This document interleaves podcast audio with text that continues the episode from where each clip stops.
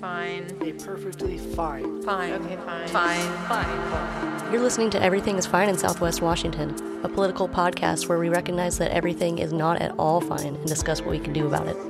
I'm Carissa. And I'm Sydney.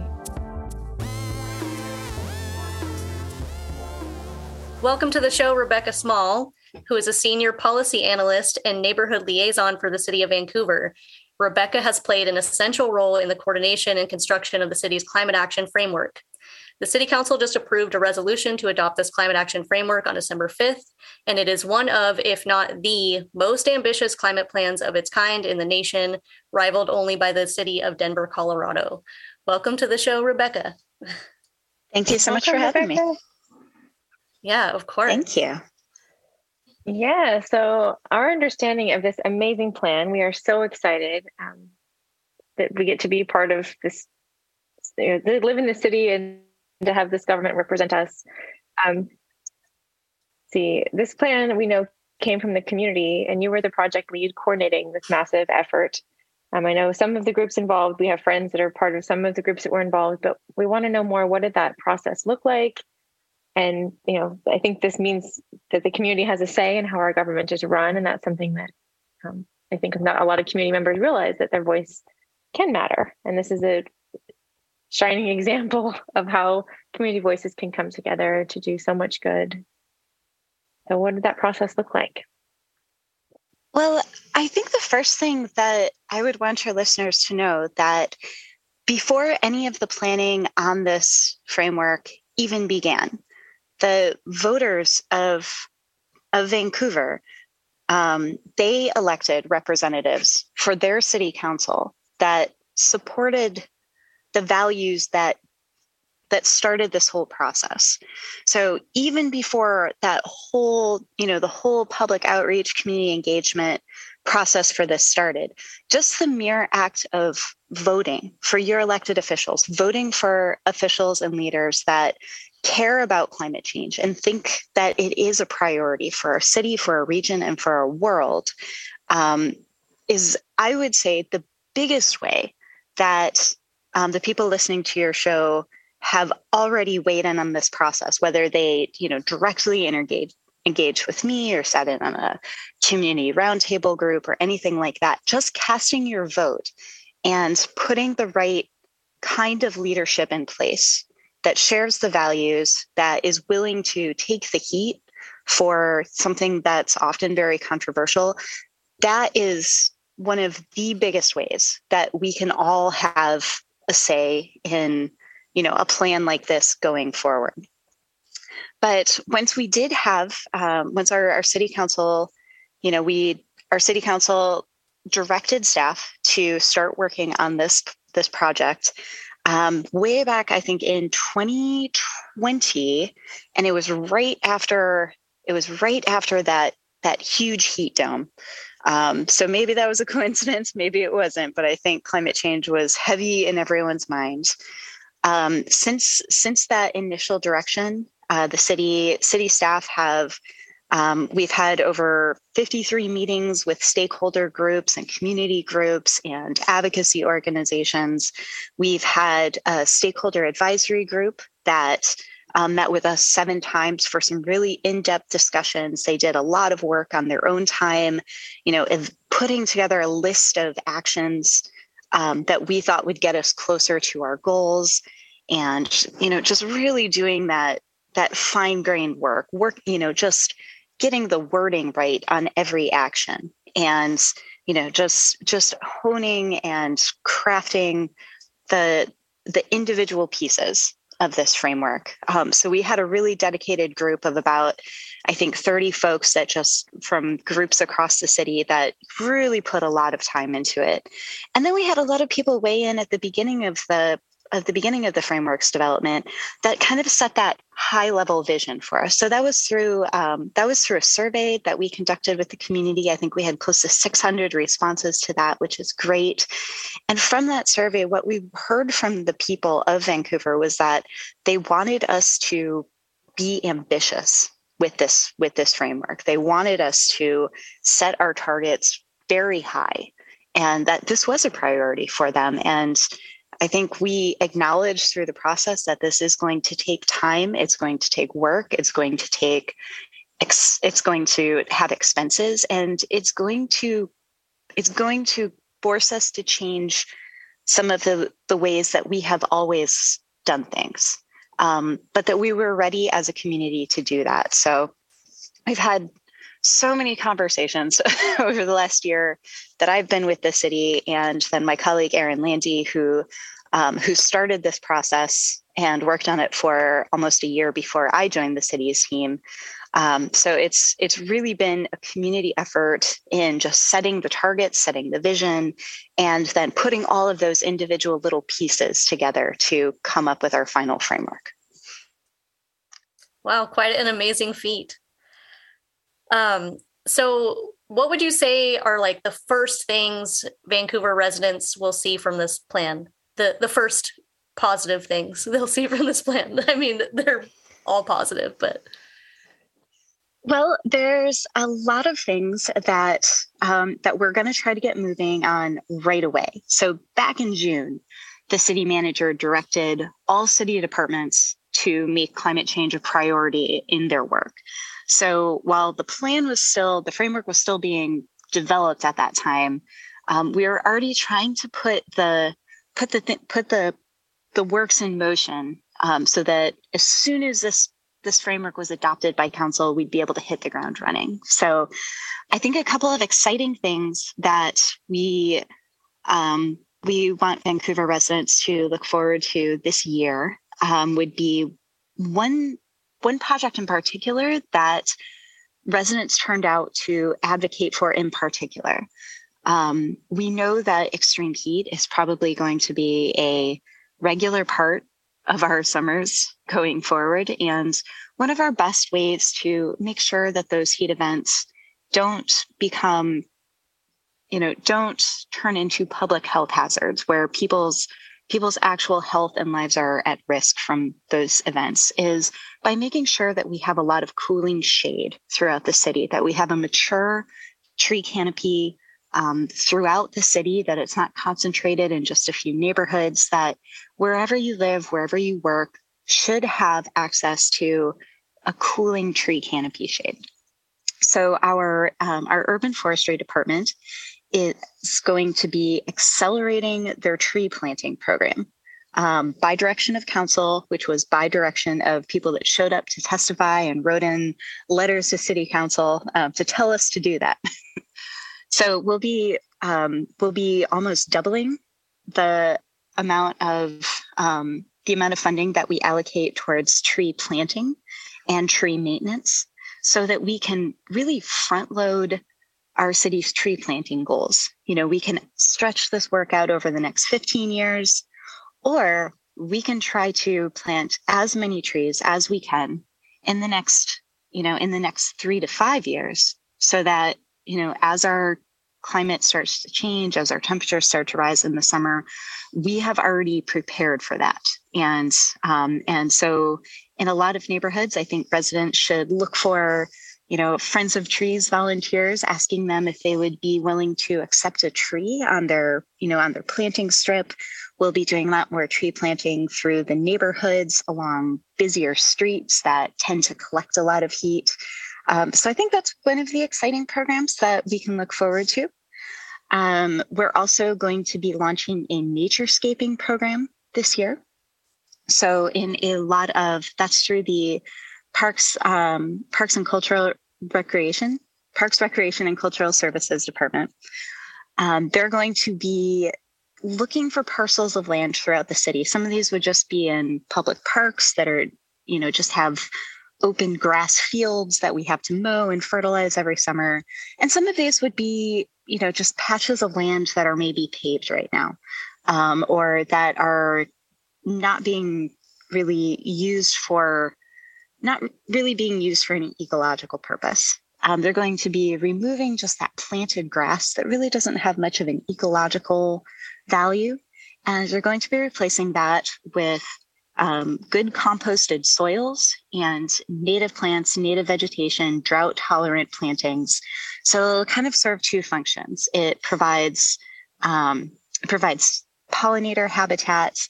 It's an education piece for the city. You know, people can see how beautiful using native plants and low water plants can be for, you know, in their own neighborhoods.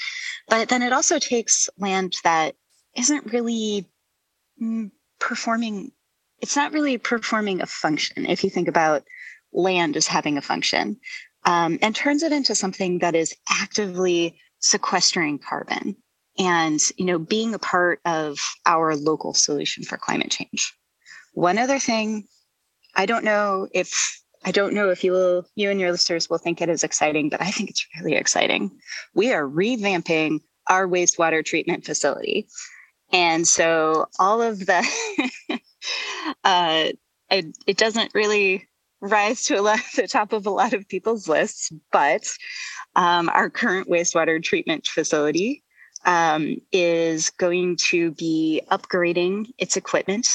And so instead of um, our facility releasing a lot of methane gas um, and just creating a lot of waste solids, we're going to be we're, we're going to be exploring different ways that we can use our local waste products and turn them into resources. So, can we reclaim that methane and use that as a power source to um, to power the wastewater treatment facility so that we're not using energy off the grid or using natural gas from you know from the local gas company um, and can we take um, can we take waste products and can we use them for you know for any sort of you know for any sort of other purposeful function like a fertilizer product or you know i think i think energy and heat generation is probably the highest target for that. But we are working on that project right now. They're doing kind of the really base level exploration, um, you know, and planning parts of that project. Uh, so that is that is a pretty big project that we're getting started on, and climate benefits are, you know, kind of one of the foundational pieces of that big project. So. I love it. I'm you're talking to a couple of nerds, so I think we're both really excited about wastewater. um, and that's also an example of something that, you know, when you talk about a city addressing climate change, a lot of people that are skeptical or don't think that addressing climate change is worth the investment. If you just told them we're revamping the way we manage our, you know, wastewater, that's very like, oh, well, they don't understand how it works now or what those changes could mean. So those are kind of all under the radar ways we can address it that aren't offensive to some people. like forcing them to drive an electric vehicle or something like that. They don't think of wastewater as a a way that that can be achieved.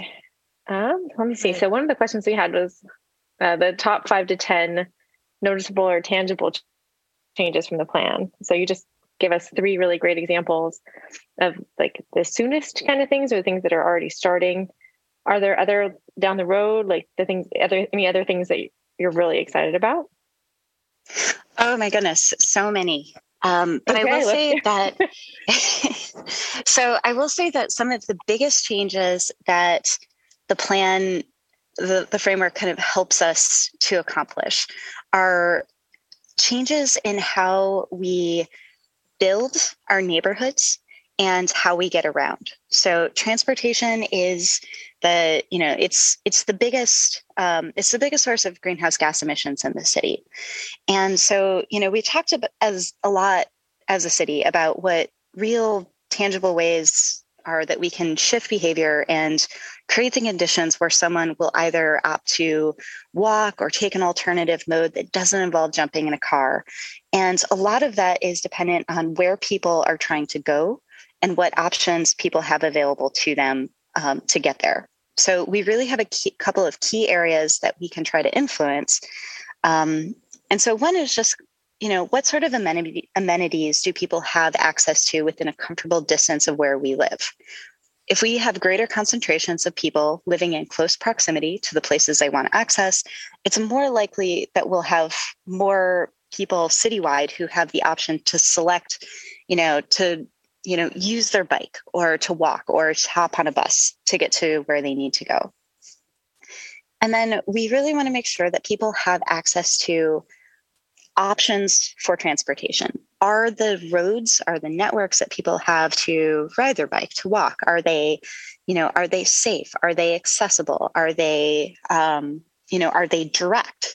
Do people feel comfortable? They're not just you know technically safe? But if you were out for a bike ride with your you know with your mother or with your child would you feel safe and comfortable?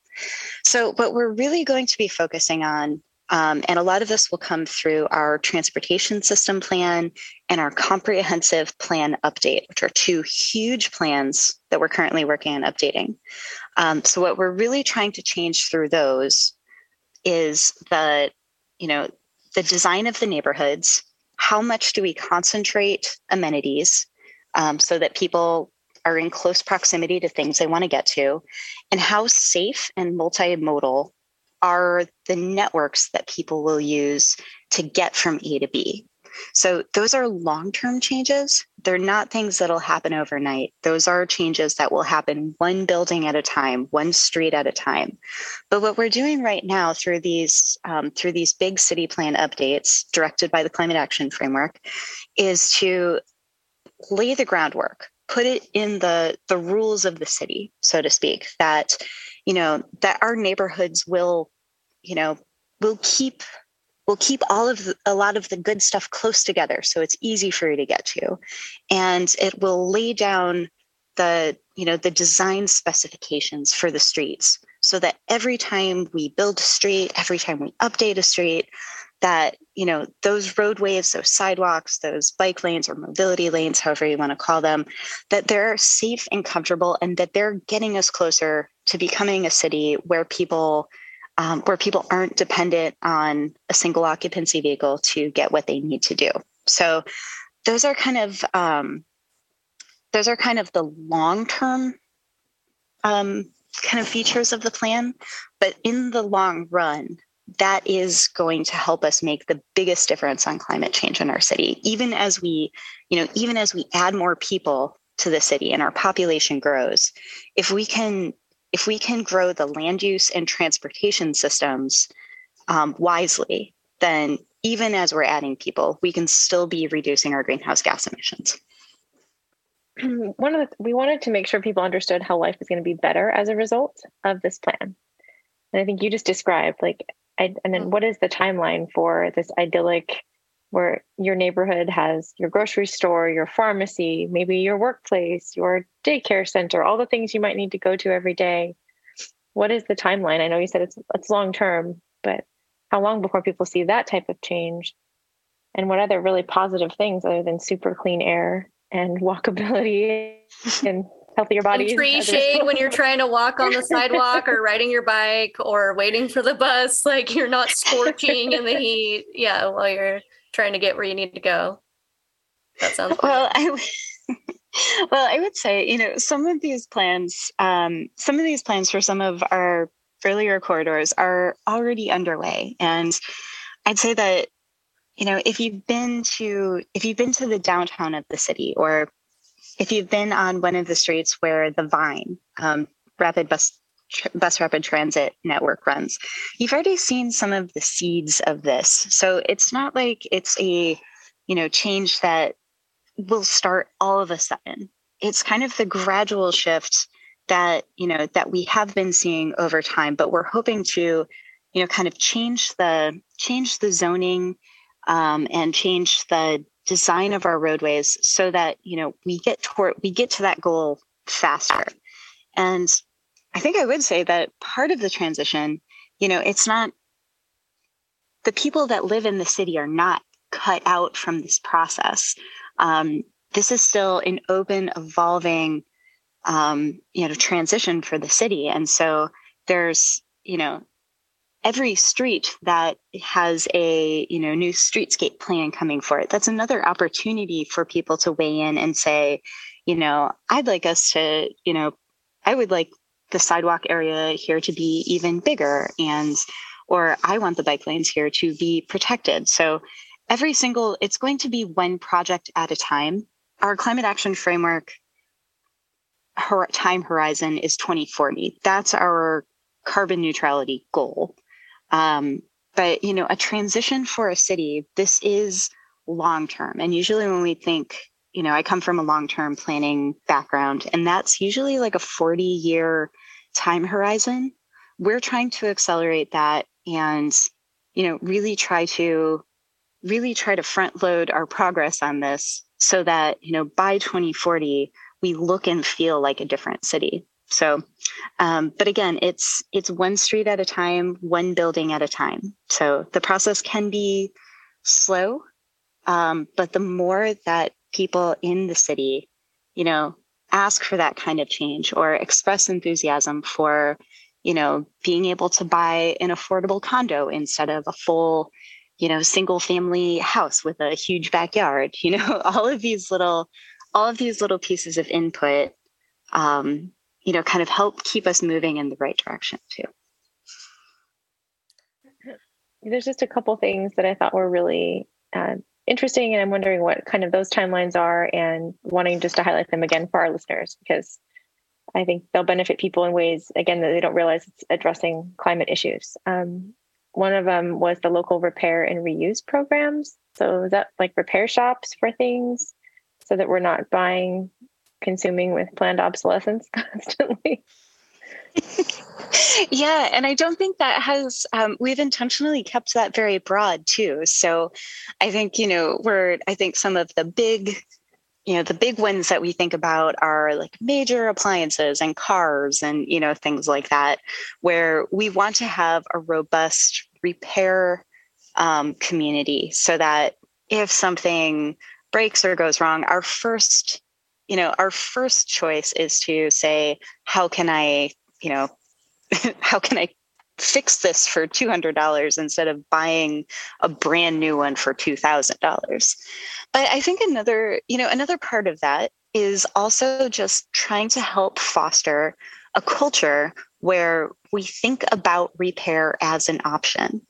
Um, yes. I feel like in our you know in our generation we've we've somewhat gotten away from the idea of mending clothes for example um, you know fast fashion is you know it's cheap it's easy you can you know clothes are made inexpensively and so it's easy for people to think of something that rips or loses a button as you know just dead to me. And so but it, it it has not always been been that way and nor does it need to you know nor do we need to continue with our current mindset. So it's you know kind of fostering some of that those community neighborhood level groups you know like a buy trade and sell platform or you know for neighborhood associations or local you know local communities. Can we have you know, one meeting a quarter where you know we have a garment mending session? Or can we have maker spaces that you know we can we can host um, you know fix it fairs and things like that. So it's just kind of trying to bring that bring repair back into our vocabulary so that it's not just it's definitely a slice of industry and business that we want to support. We want people to be able to make a comfortable living um, in repair um, in repair businesses, um, but we also want it to be something that individual people think of as an option for for themselves and for the things that they use too. Absolutely. Yeah. On a related note, our vacuum just broke, and I just discovered that like vacuum repair shops actually exist. because like growing up, like my family, like a vacuum breaks and it's just like, whatever, buy a new one. And like I the whole vacuum, right? The whole vacuum that. goes for, for yeah, for yeah, exactly. Yeah. Into the landfill, like moving on. That's my like dead to me, like you just said. So, anyways, just like on a related note, like to have people just just immediately going to i think that's just kind of like our cultural conditioning just like okay buy a brand new thing rather than repairing it which is like yeah. going to save you money and then be less wasteful of course you know yeah and some of our expensive products you know we don't have the right to repair and that's something actually marie gluesenkamp perez who we just elected is mm-hmm. a big proponent of so i think that yeah that'd be great for our area um, in addition to that and not tossing things because your button popped off. My goodness. um, I'm also, and I think Carissa would agree, we're really excited uh, about these community owned markets and an urban agriculture uh, that supports our local food sovereignty and that we recycle food. Um, we both work with Vancouver Free Fridge, where we glean food cool. from Natural Grocer and Mighty Bowl and distribute that um, to fridges throughout the community. And so we'd love to see, and we loved loved to see that this was uh, included in the plan. And are just wondering if you already have partners or what what is the vision for that kind of stuff look like? Is there going to be community markets in every one of our neighborhoods where we can buy from local farmers? Well, I think that is uh, that was definitely the goal that we were charged with. I think our biggest advocates for that um, were from LULAC, the League of United Latin American Citizens, where um, you know came out loud and clear in support of local agriculture, making sure that um, making sure that people people that live in cities know how to grow food that you know if you come from a different cultural background and you can't go to a grocery store and find you know the greens that you need to make foods you know for you know for your family celebrations for your family meals you know they wanted to make sure that people were empowered to grow the foods that were meaningful and important to them, and also to not be dependent on food that's getting trucked in from miles and miles and miles away. So it was, um, I would say that wasn't something that I was expecting. I was, you know, I think I was really focused on like the transportation and the buildings. Um, and that was just a beautiful idea that, you know, kind of just came through from the community community groups and um, it's gotten more exciting the more we've delved into it. I think there's a couple of there's a couple of solutions that are kind of floating out there that you know we're already familiar with that we want to expand um, for if we're thinking about um, if we're thinking about reclaiming restaurant food or food from local markets um, and you know kind of neighborhood level organizations like that there's a couple of companies that operate apps that try to pair neighbors with restaurants that might have extra food at the end of the day. I think Too Good to Go is um, an example of one of those. But it's just a good way to prevent perfectly good food from getting thrown into the garbage bin or in the compost bin. Um, so, kind of encouraging some programs like that, I think, is something that, you know, just to encourage them to expand their market into Vancouver, I think is a really easy win for us. We are already talking with the um, with our parks department and the community gardens program in particular. So, I think what what we've heard from them in some early conversations is that um, a great model for the city would be to find um, would be to find sponsor organizations that are interested in hosting a community garden, you know, on their property or on property that the city might own, but they would kind of take ownership of the space and help coordinate with a specific community. Um, it's it's really really effective and powerful when we have a group to partner with that can just kind of help get the word out that can help you know help help connect people to a space like say a church group or you know like a weekly bowling league or you know a neighborhood cultural um, cultural group or you know like an art you know an art um, an art artist space or something like that. So any sort of group that already has a little bit of organization around it that would be interested in kind of being the convener of one of those, you know, the city could, as one idea, the city could partner with them and we could help bring in the infrastructure the supplies good you know quality dirt and compost and some you know bring in some education some you know kind of like agricultural educators and try to you know just kind of pair an interested community with um, with the resources to own their own space the the more ownership that a community has over the resource the better that connection to the end product is going to be. Um, so I think what we're really looking at is how do we take the resources that the city has and put them more in the hands of the people that are interested in doing this kind of gardening so that you know we don't need to be we don't need to be a middleman for everything. It's if this is something that the community wants it gets us closer to our goals. Um, you know, where can we bring the resources that we have to the table and you know you know just kind of empower the people that are you know have the passion have the drive to just kind of take take the idea and run with it and make it what they want what their neighborhood wants to see. So we're really excited about that one. Um, we've got a lot of conversations to have around that. Um, and i think that's one of that's probably one of the ones we're most excited about to develop in the new year. Well if you need any um, input from some folks who've been doing a lot of cleaning and distributing food. Um, you've got Carissa's info, and she's the expert. So that's great. I don't know if you're familiar at all with the Free Fridge project. We can talk about it after the pod, but it's um, pretty cool. Anyway, so yeah, we talked about yeah. a little bit. Sorry, I feel like I'm in like a happy dream state or something because everything you're telling me is like everything I've always ever, ever wanted to hear, like happening in our community. So, yeah. So, oh, I'll burst I the bubble a little bit. the next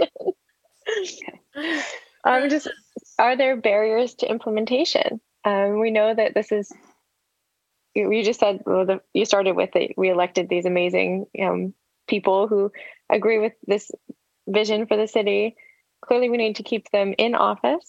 Um, is this a plan that could be derailed if we have people that are elected that aren't supportive? Um, we had a PUD election that didn't go the way we would have preferred. Um, mm-hmm. How does that impact things? Like, where are barriers to implementation? Absolutely. There are barriers. There are barriers to implementation absolutely everywhere. If this was easy, this it would already be done. um, so some of the I'd say one of the biggest one of the biggest barriers to any plan or framework um, like this is always the leadership. And because we live, you know, the city is not a bubble. Vancouver is not, uh, you know, it's not an island unto itself.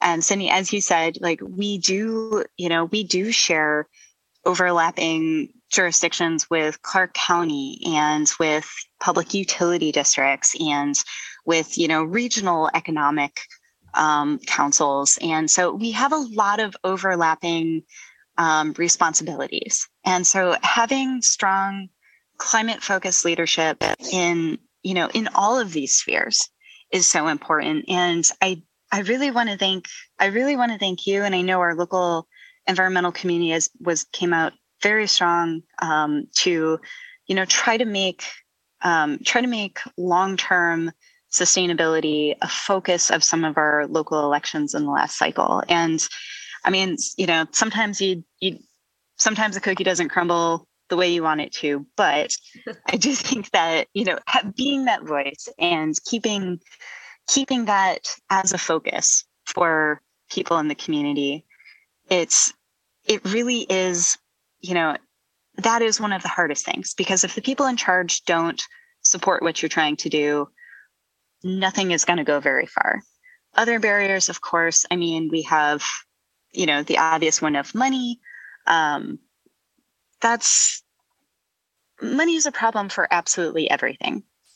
What we do have a neat opportunity for a lot of sustainability measures is that, you know, we, unlike a lot of things, um, you know, investing in sustainability often means being more efficient and being more conservative and being more resourceful with the you know with the infrastructure and the resources that you already have.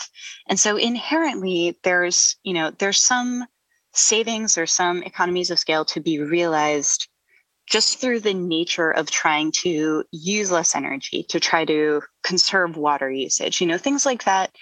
Um, it does kind of put you in a good good position. Um, it's not to say that there are not costs, but you know, for example, if you do the long, if you do the life cycle math on an electric vehicle, um, which our fleet has done, you often find that over the lifetime of the vehicle, it costs you less because for you know for our fleet, they have to do maintenance on every single vehicle that comes into the shop.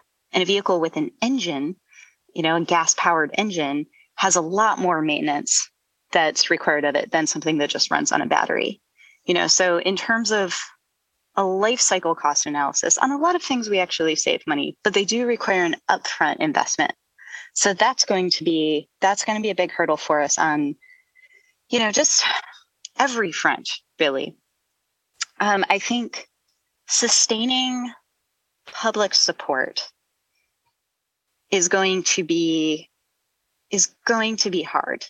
And as a city staff person, I can say, you know, this is also where, you know, this is also where my passion lies. I want this to be something that is important to the people in the city, that people see results for what they're, you know, for what they're investing in.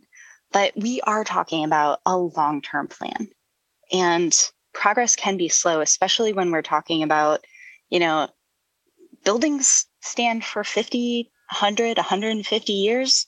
It's, you know, things don't just, we don't just, you know, bulldoze things and build better versions of them because we know how to do better today. A lot of the environment that we see around us today, we are to some extent, we're kind of stuck with the framework that we have. And, you know, we're trying to retrofit and backfill and infill better things. And so, you know, our existing street grid, the way our neighborhoods look now, the way that they've already developed, we're going to be working with that to try to realize a vision that we're trying to get to 20 years from now. So that is that is not impossible. It's just important to recognize that that is one of our challenges too. So I would say sustained political support, sustained public support, um, definitely, definitely money, and also just the constraints of constraints of the way of the the bones of our city today, um, and just trying to figure out the best way to build from the environment that we already have. So, since you touched on funding, um, how much of the funding mechanism is dependent upon federal funding and or funds from the Inflation Reduction Act? well, that has yet to be determined. Um, we we hope as much as possible can come from the federal from the right. federal funds. Um, the the grants opportunities, the low income um, lending opportunities, the rebates, all of those things can begin in earnest next year. And the programs that we'll be applying to, um, a lot of them haven't even really filled out the full scope of their plans or opened grant applications. So we we have a good idea of what those programs are, but they haven't they haven't opened the floodgates for communities across the country to start applying for that funding.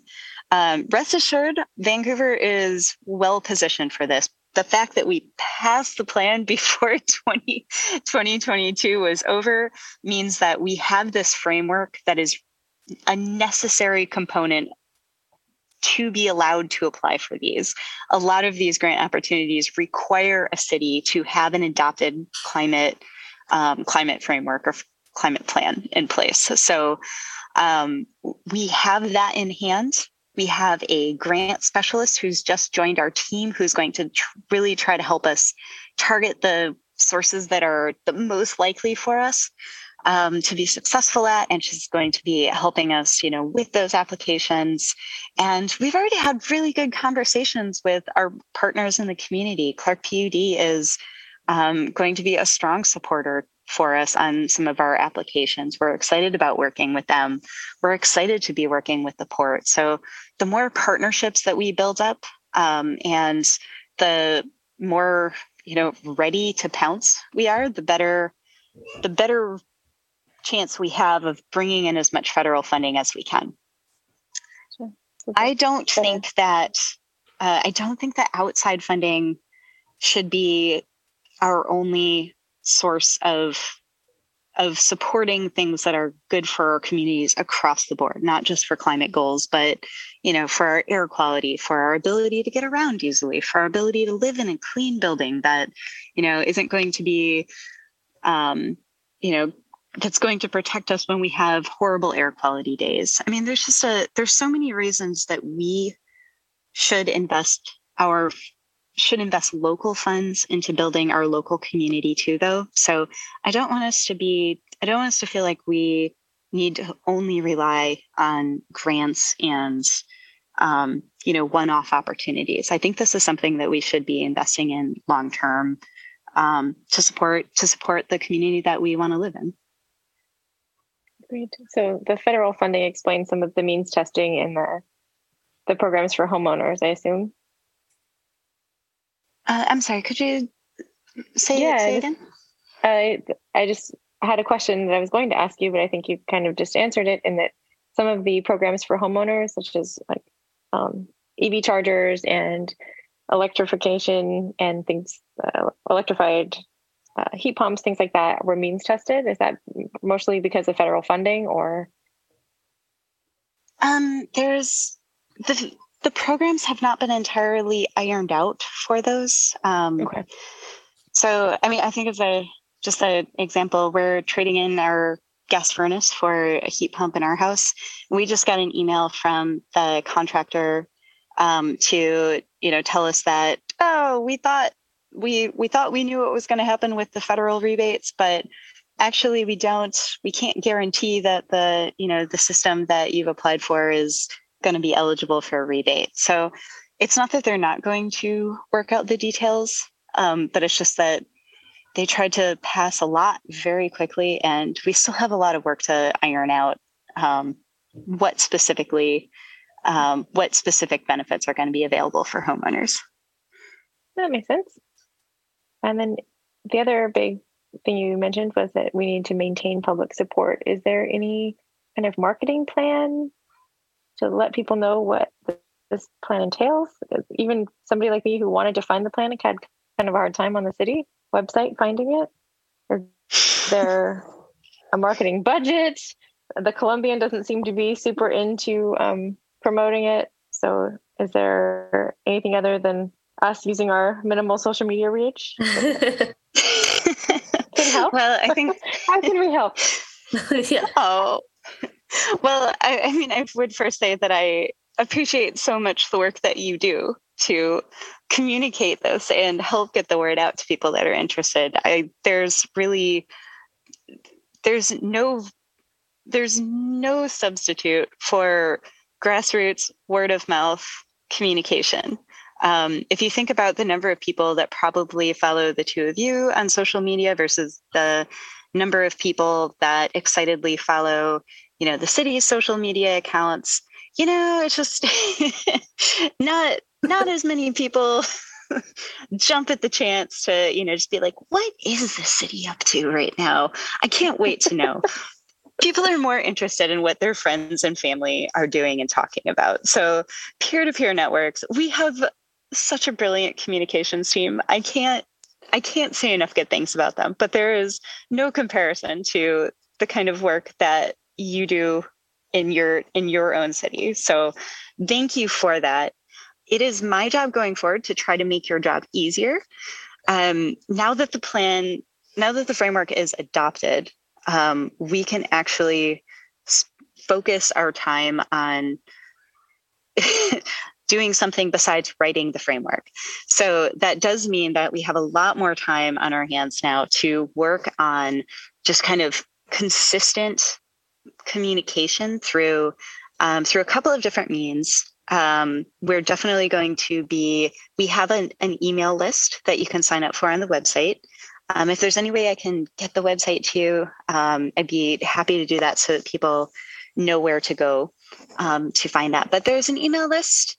Um, I will be sending regular updates through that on what the city is working on. We are going to be um, updating the new website regularly. That's something we just got our website, so I'm very excited about that. Um, and I'll tell you one effort that I just got a head nod from my boss about on um, a couple of days ago. So, as an experiment this year, we're going to be hosting a series of climate pubs. Um, we're going to have uh, we're going to kind of do like a two part presentation for anybody that's interested in the community um, to come attend. I'll start with just giving a you know kind of a rundown. This is what we're working on. This is what we have been focusing our time on. This is you know these are grants we've applied for. These are projects that we're working on. These are some cool efforts that some of our partner jurisdictions are doing like this is what the port of vancouver is working on and you know like this is what clark pud is doing this week. And then we'll have somebody in in the city that is working on a project that we want everyone to know about. Could be somebody from the city could be you know somebody from one of our partner agencies but who's doing something awesome for climate that we want everyone to know about? So a little wonky um, there will be PowerPoint presentations involved, but uh, we will be looking to hold these um, out at venues in the city that are hopefully places you would want to go anyways. Um, places where you can get get some food, get some drinks, um, come with your friends, come with your kids, and you know just kind of hang out with us for a night. We'll talk for a little while, um, and then you can get back to you know having the conversations that you want to have. And then city staff and agency staff will be around to you know just kind of chit chat catch up hear what you want us to hear. And um, we're just going to try that out as a as an experiment this year to see if that is a good way of getting out to the community a little bit more and making sure we have in-person opportunities to connect with people on climate who might be interested in hearing what we're doing I love it. And I yeah, that's a brilliant idea. Yeah, I will say we blatantly for... stole this idea from um, there's something called Science Pub across the river. Right. Um, yeah. Yep. Yeah. and uh, a friend of a girlfriend of mine once did a project that she called Summer of Science, and once a month she would just pick somebody's backyard and somebody would just give a PowerPoint presentation on something they thought was cool. Not a scientist, just anybody. Just tell us what you're doing that you think is neat and science related. And people would come with picnic blankets and make picnics. And we would listen to a PowerPoint presentation from one of our friends about something they knew a lot about. And it was a lot more fun than watching the same thing on YouTube or something you know. Yeah. honestly, that addresses something we're missing now culturally this idea of third spaces, where you have home and you have mm. work, and then we're missing third spaces that used to be your religious institution or yeah. your you know, whatever clubs. Yeah. We're missing that. And I think if we can come together more in our community, highlight great places and share some geeky knowledge. I love it. It's awesome. I can't wait to attend. Yeah. And of course, yeah. We'll put, we'll put all your links in the show notes. Um, we have a question from a listener, and then I think if there's nothing I'm missing, Carissa, we could wrap with um, just how we can continue to stay involved other than join the email list. Do you want to go ahead with our listener question? Yeah, that sounds good to me. I know we've touched a little bit on some of this stuff, but um, I'll just ask the question um, in full here. So, uh, implementation of the plan, how will we manage street equity in terms of equitable travel times and make sure it's safe for all modes of transportation, especially low income modes of travel, or sorry, yes, sorry, especially low income modes of travel such as bikes, scooters, etc. Um, around the city, we're seeing the Vine take priority over bike lanes. Will that continue, or can bikers expect to see an expansion in bike lanes for a more completed network? That question's from one of our micro mobility advocate uh, listeners? Oh, it's a great question. And I want to thank that person for being so specific too, because that's a good opportunity to for us to address, I think, some concerns that we have heard from the community in a couple of different formats. So um, just to address the specific question about the vine, um, I talked earlier about one of our one of our barriers being the constraints of the environment that we already have. And so, something that we have something that we do have a hard time um, trying to do. I think it's not unique to Vancouver, but it is hard to put every mode of transportation into the same corridor and provide a high quality experience for everyone. We're trying to prioritize bikes, um, micromobility, and transit on some of those major corridors by some of the federal regulations on the funding that supports the vine. Um, we have to configure the sidewalks and the bus lane in a specific way um, in order to maintain funding. And that's such a wonky and unsatisfying explanation, but we have a federal restriction in how the layout of the road needs to be for the bus. And so for that, we're trying to comfortably um, integrate our bike micromobility and sidewalk functions um, into that same space so that we're supporting the bus mode, um, but also keeping our other modes safe and comfortable. And I'll say you have one of the one of the biggest um, one of the biggest cycling advocates that I know is on the team that's trying to figure this out. So I would I would hope that listeners could um, entertain the idea that the people that are working on this are also passionate transportation advocates. They're, you know, they're doing this work because, you know, they're lifetime cyclists, they're bike commuters, they're, you know, they're scooter share, um, scooter share heads as well. And so we have some constraints that we're trying very hard to figure out, but the goal is to not prioritize transit over any of the, you know, over bikes or scooters or you know skateboards or anything like that we're trying to find the best configuration that we can for both of them given a couple of constraints that are somewhat unavoidable um, that said the new transportation system plan and the new comprehensive plan the goals of those are to really work on building out our non-car networks. We've invested so much into our car infrastructure. Um, really, just you know, 75 years of infrastructure, all for all to move cars around around our cities.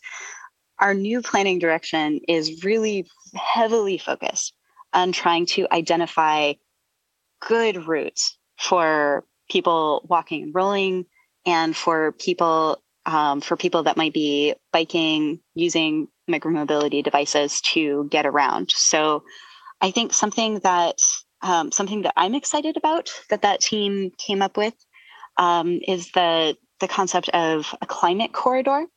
So this would be an interconnected network of streets around the city where we would prioritize planting large canopy trees, like kind of big form trees, not just like decorative cherry trees, but you know the kind of trees that would grow tall and create good shade. Um, so we want to prioritize that kind of tree planting along these corridors, so that people, you know, so that if somebody is biking in the summertime, they're cool and sheltered and comfortable. We want to put more green infrastructure on these corridors so that these are beautiful places for people to ride. And you know, the intent being that, you know, we can put some of this carbon sequestering green infrastructure along a corridor, um, but that it will also be a very attractive network for people that are choosing to not drive, they're choosing a more climate friendly way to get around. That we're creating a pleasant and comfortable and beautiful and safe network for people to for people to make that choice and hopefully encourage more people to make that choice. Very good. Thank you for answering that. I think we always just like to end on an action item, something a listener can do. And so, what is the number one thing, in addition to jumping on your email list and staying involved that way? We'll obviously stay on top of listeners to reach out when City Council needs support for a part of this plan or is receiving pushback on a part of this plan to voice our support. Mm-hmm. But is there anything else they can do, like need to send you a box of cookies, like something to thank you for your hard work. no, no. The, the city has done all the hard work. The people that live here have done the hard work. So um, I just got lucky to come here in time to run the baton across the finish line. So um, they they should bake themselves some cookies and give themselves a high five. I think that's a great start. Um, something I would encourage people to do is if they're passionate about this work and they want to be, you know, if they like, um, if they like working in a political space, if they like that, there are there are committees and commissions for almost every topic you can imagine. If you're interested in urban tree canopy and urban forestry, there's a city commission for that. If you're interested in transportation, if you're interested in micromobility issues, there's a transportation commission. Um, and so these are the groups that help um, give policy direction to city staff and to city council. City council almost, you know, is generally very supportive of the recommendations that come from those commissions because they're made up of residents of the city. So if people are passionate about an issue, um, I would encourage them to look and see if there is a committee um, that deals with that issue and apply. There's on, there's often open positions. Um, and if there isn't, all of these groups have an opportunity for public testimony too. So this is just a great way of just, you know, if you have a message that you feel isn't being heard, or if you appreciate something that, you know, that the city or the county or whoever is doing, and you want them to do more of it, these are really good opportunities to um, you know, sometimes you feel like you get a little drowned out in a city council meeting, um, or you know, it's it's just a little too much pressure. These are smaller groups; they're a lot more approachable, and because they're smaller, you have a great opportunity to make a bigger impact. So that would be one thing I would recommend. Um, and then maybe something that could be um, could be kind of fun. Um, look for, you know, it's a funny question, right? Because I don't, when people ask, what can I do for climate change? You don't want to do that, you know, that BP move where, you know, like they're like, here are 10 things you can do to reduce your climate footprint. Right. the burden is on you. Have you turned your thermostat down? Um, yeah, right. the, the best things that we can do are to, you know, support the big systems that you know the systems and the policies that you know guide behavior for you know the biggest players in the game. So the community support that people have showed already for putting um, the leadership in, in place that they have you know just always remember that that counts for so much and that your voice is so powerful. That that is what made this framework possible um, it's going to be what makes the implementation of it possible in the future. Um, so just don't don't underestimate how impactful their voices really are. And when they talk to their family or their friends and just kind of share casually that, you know, oh, this is something I'm interested in, or, you know, like I wrote to my city councilor about this. Those little points of communication really matter. So don't be shy about telling the people around you what you're passionate about um, and come join us on a commission. We would love to have you. Very cool. Excellent. Thank you so much, Rebecca. We really appreciate your time today. Yeah, thank you. I I can't believe that the city of Vancouver has its own dedicated climate podcast. I was over the moon when I found this about, when I found this out. I feel like it was one of those things where you're just like, I am really working in the right city. This is the city that's going for it. So thank you for doing what you do and for for being here for Vancouver.